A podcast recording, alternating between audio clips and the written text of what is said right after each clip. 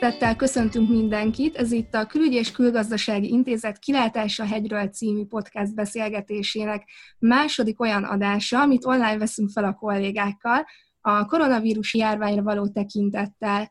Mi minnyáján otthon vagyunk, reméljük, hogy a hallgatóink is ugyanezt teszik. A mai témánk az új szlovák négypárti koalíciós kormány megalakulása, de szó lesz még a felvidéki magyar politizálás jövőjéről, és arról is, hogy hogyan birkózik meg Szlovákia koronavírus okozta nehézségekkel. Itt van velünk Vas Ágnes, az Antal József Tudásközpont EUV4 irodavezetője. Jó napot kívánok! Kovács Balázs, felvidéki magyar publicista. Köszöntöm a kedves hallgatókat!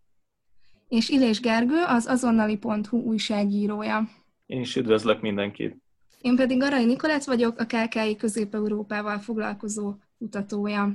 Szlovákiában 2020. február 29-én került sor parlamenti választásra, ami meglehetősen átrendezte a szlovák nemzeti tanács a parlamentnek az összetételét. Az eddig ellenzékben lévő jobboldali egyszerű emberek és független személyiségek nevű párt vezetésének sikerült győzelmet aratnia, és legyőznie az irány szociáldemokráciát, az előző koalíciós kormány legerősebb pártját. A választás óta nagyon sok minden történt a szlovák belpolitikában, hiszen a Péter Pellegrini által vezetett leköszönő kormány vészhelyzetet hirdetett a koronavírus miatt. Ebben a nehéz helyzetben kellett a kormányalakítással kapcsolatos tárgyalásokat lebonyolítani, és biztosítani az ökenőmentes kormányváltást. Zuzana Cseputova államfő március 21-én ki is nevezte már az új négypárti koalíciót, de mielőtt rátérnénk az új kormány összetételére, és a tőlük várható politikai programra, térjünk kicsit vissza magára a választásokra. Ugyanis megosztanak a vélemények azzal kapcsolatban, hogy várható volt-e az egyszerű emberek és független személyiségek, illetve az azt vezető Igor Matovics győzelme. Úgyhogy ez lenne az első kérdésem a beszélgető partnerekhez, hogy egyrészt várható volt-e ez a, ez a politikai fejlemény, illetve szerintetek mik voltak a szlovák parlamenti választás legfőbb tanulságai? Szerintem olyan szempontból várható volt a Matovicsnak a nagy arányú győzelme, hogy látszott már a választások előtti hetekben, hogy, hogy lendületben van a párt, és lendületben van Matovics is, és egy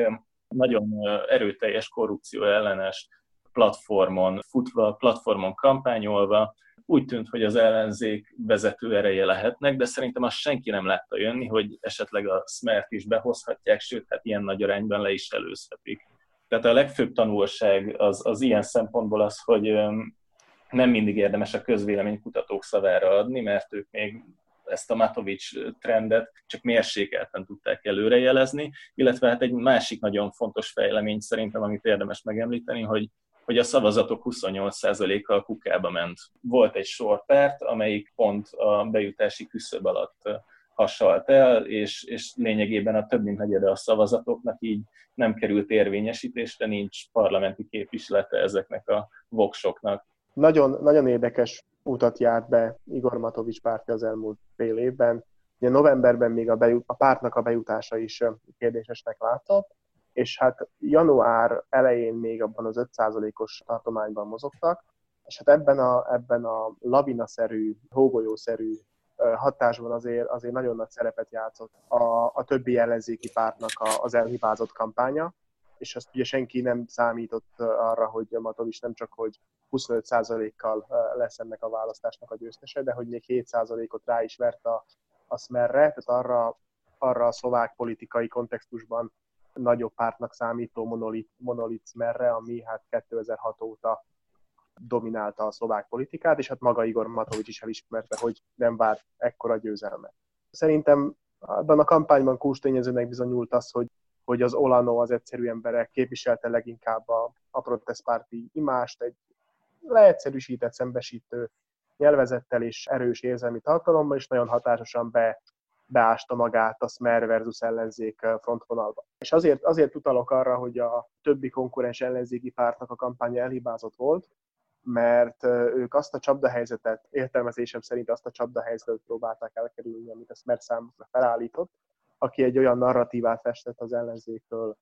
mint olyan alakulatot, vagy olyan alakulatként határozta meg az ellenzéket, ami tulajdonképpen csak a kritizálra képes, de a hatalomban azonnal összeomlana, lévén, hogy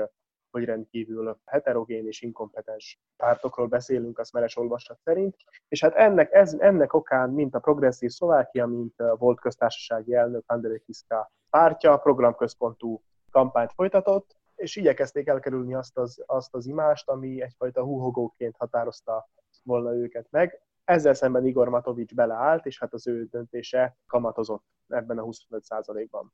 Így van, és itt visszatérve még az eredeti kérdésre, itt ugye nagy meglepetésként jött az is, hogy a liberálisok és a progresszívek ennyire rosszul szerepeltek, illetve ugye a közvéleménykutatások nagy mértékben mellé hibázva mérték őket sokkal erősebb pozícióba, és mindenképpen meglepetés volt az, hogy az Olano ennyi szavazatot el tudott csábítani, úgymond mindazoktól a, a potenciális szavazóktól, akik a liberálisokra, progresszívekre, vagy pedig esetleg a, a rendszerellenesekre, a jobboldali rendszerellenesekre szavaztak volna. Illetve itt ugye még mindenképpen, hogyha kérdés második felét vesszük, hogy mik a legnagyobb tanulságok, akkor itt ugye meg kell említeni azt is, hogy, hogy ezek a rendszerellenesek szintén stabilizálódtak ezekkel a választásokkal, még akkor is, hogyha nem feltétlenül tudták azt a, az eredményt hozni,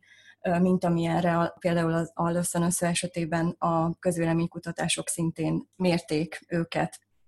Tehát mindenképpen szerintem ez egy nem várt eredmény volt, valahol jósolva, ugyanakkor, ugyanakkor egy óriási meglepetés volt, illetve itt ugye a választások kapcsán általánosságban szerintem elmondható a szlovákiai politikai fejlemények tükrében, hogy itt mindig vannak ilyen meglepetések, vagy mindig várhatóak a várhatóak különbségek a közvéleménykutatások és aztán a végleges választási eredmények között, hiszen nagyon sok szavazó dönt úgymond az utolsó pillanatban, és ezt az Olano szerintem nagyon tökéletesen felismerte, és ahogy Balázs is rámutatott arra, nagyon sok ilyen populista elemet tudtak az utolsó pillanatban aktivizálni. Például ugye a kormányprogramnak az internetes megszavazása is egy ilyen volt, amely nagyon jól tudta az utolsó pillanatban motiválni a még hezitáló szavazókat. Egyébként még ehhez azt tenném hozzá, hogy ami nagyon fontos Matovicsal kapcsolatban, hogy nagyon jól működő kampánystratégia volt az, hogy ő nem mondott magáról ideológiai értékítéletet, tehát egy teljesen ideológiamentes platformon futott. Ha megnézzük mondjuk a Smert, ami Szocdemnek címkézi magát, vagy a Progresszív Szlovákiát a nevében is benne van, hogy progresszív, a kereszténydemokraták nyilvánvalóan jobboldali kereszténydemokrata irányvonalat visznek, de az, hogy egyszerű emberek és független személyiségek, az egy nagyon jól megfogható és általános politikai szerepvállalás volt. Vagyis nem tett különbséget a között, hogy most kik ezek az egyszerű emberek, jobboldaliak vagy baloldaliak, milyen ideológiát vallanak, milyen pártpreferenciáik vannak, hanem egyszerűen azt mondta, hogy én vagyok a nép hangja, vagyis azt csinálom, amivel a nép megbízott, és, és pont. Így van, és mindenképpen ezekkel meg tudta teremteni a megszólítottság érzését a választók körében, ami aztán abszolút egy sikeres stratégiának bizonyult. Olyannyira sikeres stratégiának bizonyult, hogy itt nagyon alapvető politikai törésvonalakat sikerült Igor Matovics pártjának keresztül fúrnia. Tehát példának okáért Árva megyében, ami, ami mindig is a szlovák kereszténydemokráciának volt egyfajta hagyományos bázisa, már a, már a rendszerváltást követően is. Itt, itt sikerült a, a kereszténydemokrata pártot megverni, amelyik ugye nem is került be a, a parlamentbe. De, de például a, a kassai eredmények is azt mutatják, hogy még a Smer táborából is, tehát a baloldal táborából is sikerült szavazókat áthozni, és hát ez a hógolyó effektus volt a progresszív Szlovákia kudarcának az egyik eredője is. Illetve itt az ennek kapcsán szerintem érdemes megemlíteni azt is, hogy jól felismerte azt, hogy, hogy az az üzenet, ami eladható, az mindenképpen az, hogy a Smert le kell győzni, és hogyha összevetjük ugye a, például a PS Poluval, aki, aki egy nagy reményű pártként indult bele, főleg ugye az LP választások után ebbe az egész parlamenti választási kampányba, itt ugye az ő esetükben kialakult az, és erről majd gondolom a későbbiekben is részletesebben fogunk beszélni, de talán érdemes itt is megemlíteni, hogy ők főleg már a kampány végén, a választások előtt a kotlebáikat, illetve ezeket a szélsőséges szavazókat próbálták olyan értelemben megszólítani, hogy ők lettek a fő legyőzendő fél, hogy ilyen kicsit egyszerűbben fogalmazzak, viszont a, a Matovicsék illetve maga Matovics ugye ezzel kapcsolatban is bírálta például a, a PS Polut, hogy annak nincs eredménye, hogy oda megyünk, a, vagy nem feltétlenül van hatékony eredménye, hogy oda megyünk a kotlebáik felvonulására, és szembe kiabálunk a neonáci tüntetőkkel, hanem olyan üzeneteket kell megfogalmazni, amelyek az, azokat a választókat, vagy a még picit hezitáló rendszerellenes választókat is megszólítják, mint akik például ezeken a tüntetéseken részt vesznek, vagy kotlebáikra szavaznak. Tehát ő ezt, ezt a rendszerellenes hangulatot nagyon jól ki tudta használni, és nagyon jól meg tudta lovagolni ezt a hullámot, ami, ami mondjuk az elmúlt két évben megindult ugye a szlovák politikai és közéletben annyival egészíteném ki, amit Ágnes mondott, hogy a PS esetében még ugye azt is láthattuk, hogy ők a fővárosi támogatottságban bíztak, ugyanakkor az Olano itt is öt körzetből négyben az országos arányoknak megfelelően szerzett relatív többséget. Valóban elhibázottnak bizonyult az antifasiszta kártyának a kiátszása. Ennek a mostani választásnak nem ez volt a fő tétje, valóban nem azt akarták a választók, hogy a PS aktivistái a szélső jobboldal híveivel veszekedjenek különböző kultúrázakban és nyilvános fórumokon, illetve, illetve látok én még itt azért egy harmadik elemet is, ez pedig nem más, mint hogy a progresszív Szlovákia az a nyugati mintakövetésnek a pártja. Tehát egy olyan paradigmának a híve, ami az elmúlt tíz évben a térségben, hát finoman szólva is megkérdőjeleződött. Ennyit tennék még ehhez hozzá, hogy, hogy lehet itt egy nemzetközi kitekintést is csinálni. Van egy ideológiai mentes, elitellenes mozgalom globálisan. Szerintem ebbe beilleszthető akár Donald Trumptól is, aki szerintem nem egyértelműen jobboldali politikus, akár az olasz öt csillag mozgalmon át Andrei Babisig, meg Ukrajnában Volodymyr Zelenszkijig sok-sok politikai szereplő, és ahogy nekik sem, így, így Matovicsnak sincsen egy jól körülhatárolt ideológiája, tehát ebből adódóan ők egy nagyon heterogén választói közeget tudnak így megszólítani. Ez a választók számára egy kampányban vonzó lehet, de most az lesz a nagyon nagy kérdés, hogy ami a kampánystratégiaként annyira jól működött, ez a néptribunus szerep, amit, amit Matovics magára vett, ez vajon hogy fog működni kormányon, mert ott már nem lehet mindenkinek neki menni, nem lehet annyit hangoskodni, ellenben kormányozni kell és cselekedni. Tehát nagyon érdekes lesz megfigyelni, hogy ezzel az új szereppel Matovics mit tud majd kezdeni. Többen is mondtátok, hogy Matovics egy, és, a, és az Olánó egy ilyen úgymond ideológiamentes kampányt folytatott, viszont ugye felvetődik a kérdés, amit már a Gergő is az előbb mondott, hogy ebben az esetben milyen kormányprogram várható az új koalíciós kormánytól, illetve hogy szerintetek a, azokkal a pártokkal, szintén ilyen jobboldali, centrista politikai színezettel bírnak, együtt fognak-e tudni működni bizonyos kérdésekben, és hogy láttok-e jelen pillanatban valamilyen olyan politikai irányt, amerre így el tudnak indulni, vagy a koronavírus járvány által okozott vészhelyzet kihirdetése, az, az most egy kicsit, hát nem is azt mondom, hogy, hogy földbe döngölte az elképzeléseket, hanem hogy talán kicsit később tudnak majd ezekre fókuszálni. Minden értelemben ez egy nagyon jó kérdés, és egy nagyon, nagyon összetett kérdés is, és nehéz rá szerintem ebben a pillanatban biztos választ adni. Itt talán a válaszadáshoz hozzájárulhat az is, hogyha megnézzük azt, hogy ugye most egy kormánykoalíció van, nem feltétlenül, tehát nem csak az Olánó van benne egyedül, hanem még több másik párt is, és egy, egy nagyon vegyes képet láthatunk. Ugye ott van a Smerodina, a család vagyunk, akik hát nagyon ilyen, ilyen szélsőségesnek is mondható, populista, gazdaságpolitikájában is egy másfajta irányvonalat képviselő párt, és vele szemben ugye egyértelműen elhelyezkedik a Kiszka vezette Zálugyi, és a köztük lévő törésvonal az ugye már a kormánykoalíciós tárgyalások esetében is egyértelműen látszódott, főleg Boris Kollár személyét tekintve, akinek ugye megkérdőjelezhető múltja van, és ez például Andrei Kiszkáéknak nem tetszett, illetve ott van a liberális, neoliberális SAS és Richard Zulik, akik szintén egy másfajta politikát képviselnek, ami, ami ugye egyértelműen jelzi azt, hogy ezek a pártok az Olánon kívül viszonylag egyszerűen elhelyezhetőek a politikai ideológiák térképén, és hát mindenképpen lesznek olyan kérdések, amelyek már a, a közeljövőben próba elé állítják ezt az új koalíciót, például ugye az esedékes nyári főgyészválasztás, illetve hát a kormányprogram tekintetében ugye itt mindenképpen az elmondható, hogy a populizmus az folyamatosan jelen lesz, ugye Olano, illetve Boris Kollár képviseletében, illetve a Szmarodina képviseletében, viszont a másik oldalon ott lesz valószínűleg Kiszka pártja, aki a kicsit ilyen visszafogottabb, sokkal konzervatívabb vonalat fogja képviselni, illetve ott lesz az SZSZ, akik pedig ugye a, a liberális vonalat erősítik. Nagyon érdekes egyébként abból a szempontból a választás eredménye, hogy, hogy mint hogyha a történelem kicsit ismételni önmagát, adott egy krízis helyzet a koronavírussal, vagy akár 2008-ban a gazdasági válsággal, és akkor jön egy jobboldali győzelem egy választáson, és egy új jobboldali kormány, aminek egy krízis helyzetben kell megállnia a helyét. Sok tekintetben viszont szerintem az a politikai program, ami az Iveta Radicsová kormányban jelen volt, mi szerint, hogy négy egymáshoz népszerűségben nagyon közel álló párt kormányzott. Itt a Matovicsal és az Olánóval kapcsolatban nem áll fent, mert Matovicsnak a primátusa az új koalíción belül egyértelmű, és mindenki elfogadta, hogy övé a vezető szerep.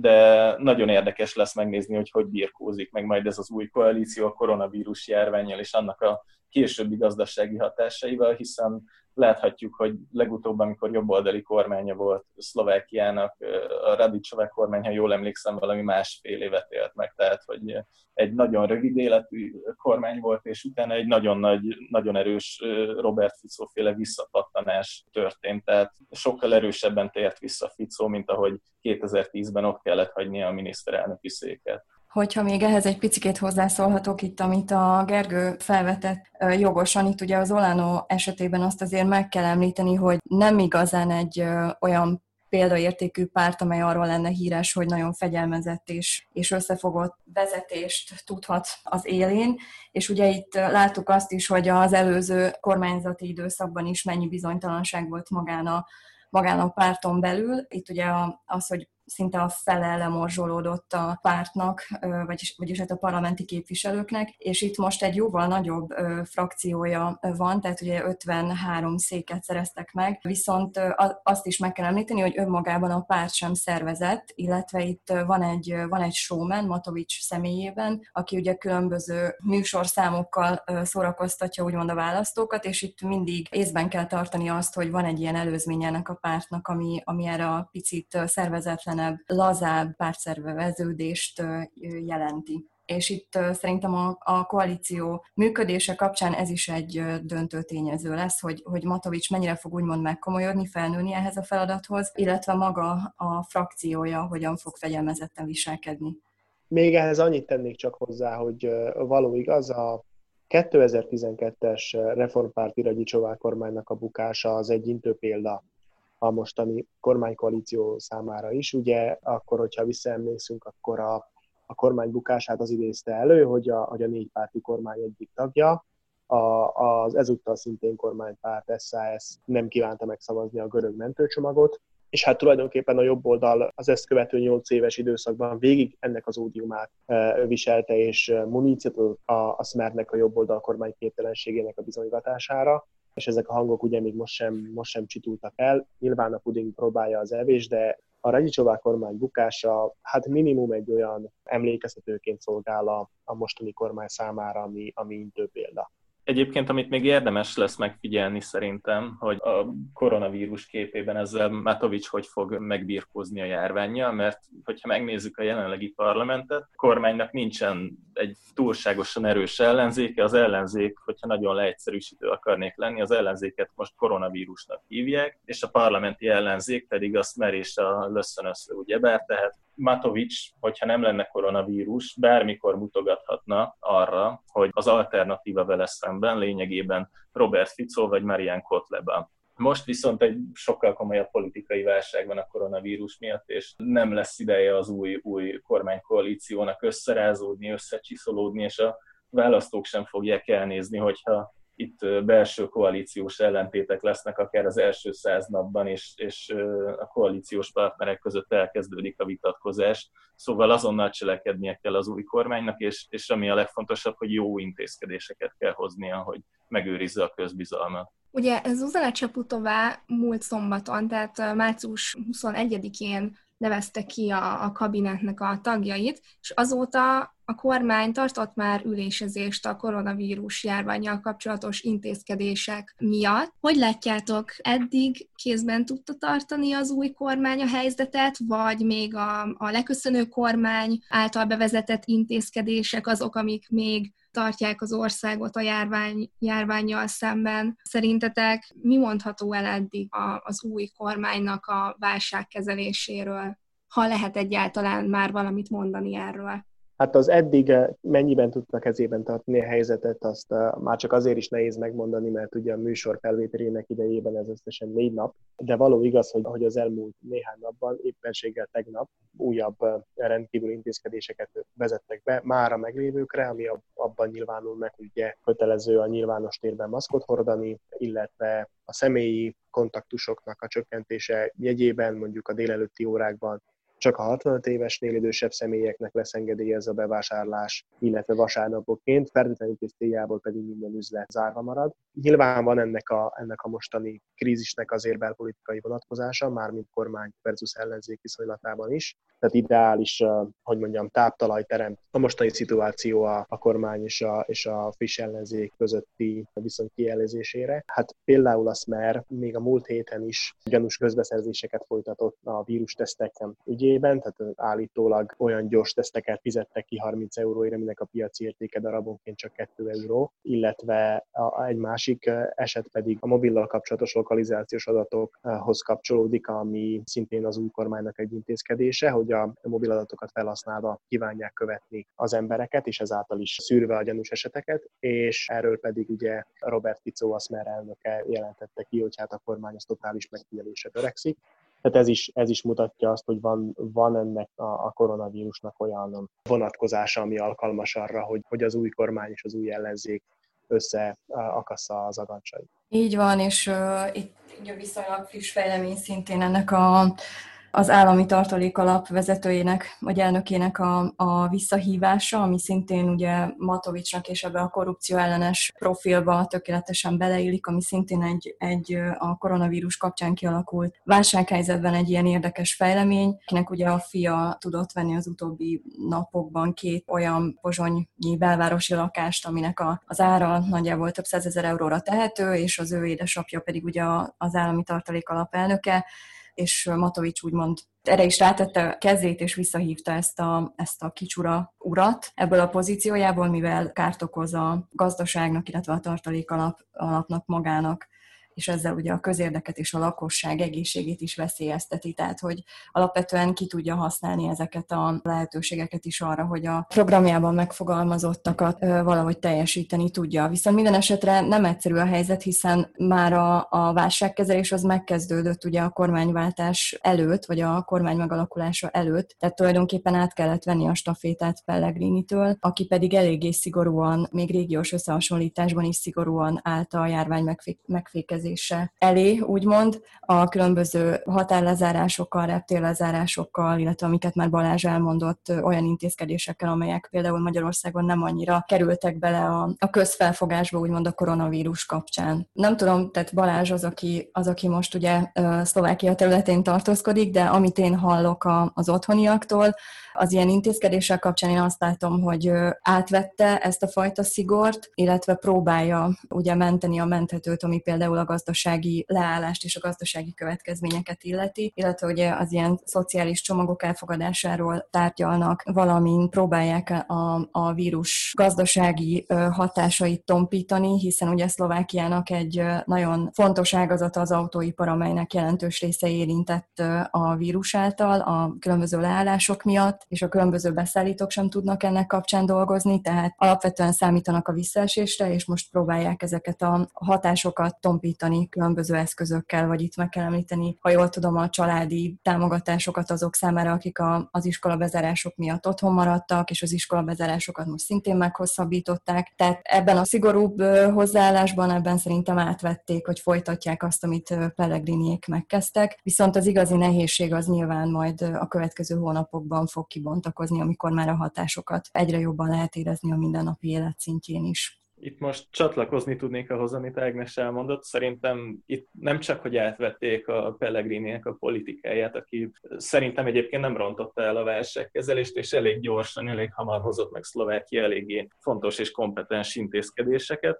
hanem Matovics rálicitált ezekre. Tehát azt látni, hogy itt a boltok előtti testfőmérsékletméréseknek a bevezetése, a maszk kötelező vététele, vagy akár a nyugdíjasoknak áttételesen azt is meg, meg, megüzente, hogy elvehetik akár az ingyenes utazás lehetőségét is, hogyha nagyon sokat járkálnak. A diákoktól már el is vették, mert voltak elég sokan, akik arra használták ki a hirtelen jött szabadidőt, hogy elmentek kirándulni, úgyhogy elvették tőlük ezt az utazási díjmentességet. Tehát Matovics lényegében rálicitált, és még többet akar mutatni, még, még, még erősebb állami kezet akar mutatni, mint azt Pellegrini tette hogy ez majd később egyébként, tehát a járványnak ezen szakaszában, amikor még a megbetegedésekről beszélünk, és nem a recesszióról, ez egy működőképes és népszerű politika lehet, de később, amikor majd jön a recesszió, szerintem az egy sokkal keményebb dolog lesz az új kormány számára. Így van, ezzel én is egyetértek, viszont itt még talán érdemes megemlíteni azt a fajta hát nem is tudom, összefogást, vagy, vagy egy ilyen közösségi tudat kialakítását, amit nem csak a most kormányra került politikusok, de például a köztársasági elnök esetében is látjuk, hogy ugye kitették a Grasalkovics palota elé ezt a közösen túl leszünk rajta, vagy nem tudom pontosan a fordítást, illetve hogy egy csomó a megválasztott miniszter esetében ugye látható az is, hogy a Facebookon, a különböző szociális média csatornákon hirdetik azt, hogy itt egy nagyon nagy spektrumú közösségi összefogásra van szükség, és hogy beleállnak, függetlenül attól, hogy milyen párthovatartozással rendelkeznek, beleállnak ebbe az üzenetbe, hogy most itt muszáj, muszáj közösen együttműködni ami szerintem egy példaértékű magatartás. De nyilván aztán a közeljövő, vagy a nem is annyira távoli jövő fogja ezt nehezebbé tenni, amikor már a megszorításoknak a hatásai érzékelhetőek lesznek. Nagyon sok mindenről beszéltünk az új kormányjal kapcsolatban, viszont egy dologot szerintem még mindenféleképpen szükséges lenne kiveséznünk a választással kapcsolatban, és ez pedig az, hogy egy magyar érdekeltségű pár sem jutott be a parlamentbe, az összefogás, illetve a most híd sem került be az új parlamentbe. Szerintetek milyen okokra vezethető ez vissza, és milyen hatással lesz ez a, a felvidéki magyarságra? Van-e egyáltalán igény az ilyenfajta etnikai politizálásra ma Dél-Szlovákiában? Igény szerintem mindenképpen van rá. Ezt mutatja az is, hogy az MKÖ-re, a Magyar Közösségi Összefogásra érkezett 110 ezer szavazat, és ennyi ember szerintem nem lehet egyszerűen megkerülni, és ne feledjük, hogy ott volt a Bugár Béla féle híd, amelyik lehet, hogy nagyon leszerepelt 2%-kal, de még mindig volt 60 ezer szavazója. Tehát, hogy az etnikai politizálás és az etnikai törésvonal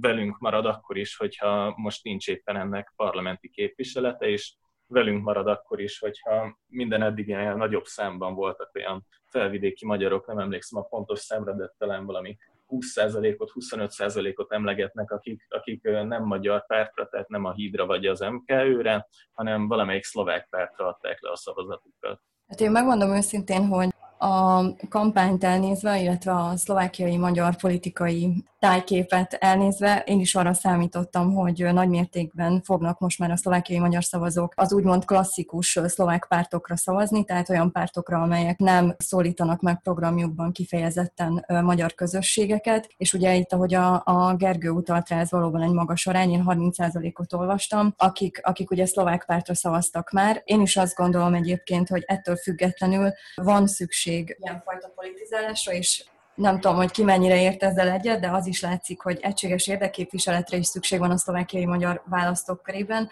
Ugyanakkor egy nagyon speciális helyzet alakult ki a, a 2020-as választások előtt, úgymond a szlovák, illetve a szlovákiai társadalomban, kezdve attól, hogy ugye megtörtént az újságírógyilkosság, és utána megalakultak az ilyen különböző mozgalmak és politikai pártok, amelyek aztán egyértelműen a kormány leváltását akarták. És itt szerintem az látszik meg, hogy ami elmaradt most a szlovákiai magyar politizálásban, az talán az, hogy azok, akik a választó szavazataiért versenybe indultak, nem, nem vették kellőképpen figyelembe azt, hogy most nem elsődleges cél volt ennek az egységes érdekképviseletnek a, a megválasztása, hanem inkább ennél sokkal erősebb volt az egységes szlovákiai társadalmi folyamatokba való beleszólás igénye a szlovákiai magyar választók esetében, hogy ott legyenek és döntést hozzanak a, a kormány leváltásáról, és erre a különböző alternatívákat sokan a szlovák pártokban látták meg. Szerintem a döntő tanulsága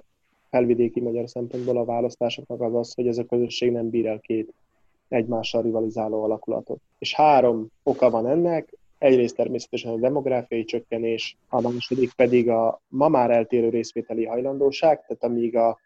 2000-es évek közepéig is a magyarok nagyobb arányban mentek el szavazni, mint, a, mint az északon élő szlovák többség. Már a kiábrándultság okán ez ugye megfordult. A, a harmadik tényező pedig a szlovák pártokra való átszavazás. Itt el kell mondani, hogy már a rendszerváltás hajnalát szlovákiai magyaroknak a 10%-a nem magyar pártra szavazott. Ez, ez az arány most már 30%-ra ugrott fel, tehát még négy évvel ezelőtt is 15% körül mozgott, ma már, ma már 30%-os, és ebből a 30%-ból 10%-ot vitt el az Igor Matovics féle hógolyó effektus. Tehát azért a, a, a kérdés, hogy van-e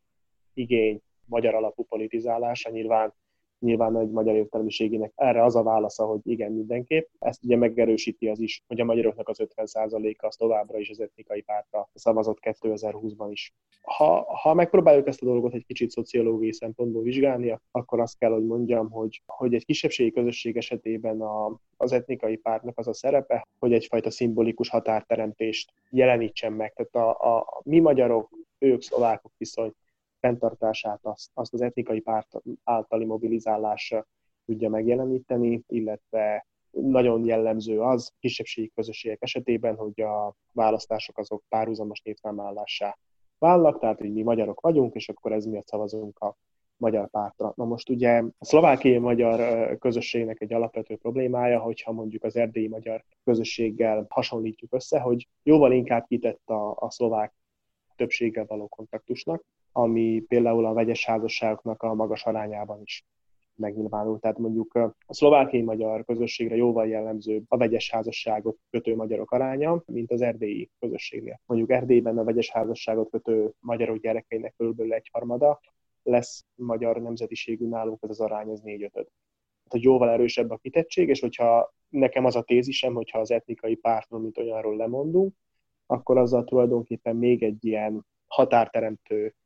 mechanizmusról mondunk le, ami nyilván az asszimilációnak kohója. Kérdés egyébként szerintem, hogy most jelenleg, ha jól tudom, körülbelül 8%-os a, a felvidéki magyar kisebbségnek a részaránya, hogyha ehhez hozzászámoljuk azt, hogy a demográfiai trendek alapján ez, ez, ez csökken évről évre, és még azt is hozzáveszünk, hogy a választási kedvük is alacsonyabb, mint alapvetően a, a, az etnikailag szlovákok művében, akkor, akkor van egy olyan trendünk, hogy lassan, lehet, hogy ez még évtizedek kérdése, de lassan el fogunk érni ahhoz, hogy egy, egy etnikai magyar párt nehezen fog meg, megütni egy 5%-os szavazatarányt is. Tehát el kell azon gondolkozni, hogy mi lesz akkor, hogyha ez a pont eljön, és mit fog csinálni ezután magával a felvidéki magyar politika. Valami fajta hídépítő szerepre ezentúl is szükség lesz, még hogyha nem is Bugár Bélában vagy a hídmozdban kell ezt megtalálni, mert ők elég csúnyán leszerepeltek, és őszintén szóval nem látom, hogy, hogy bármikor a közeljövőben vissza tudnának jönni,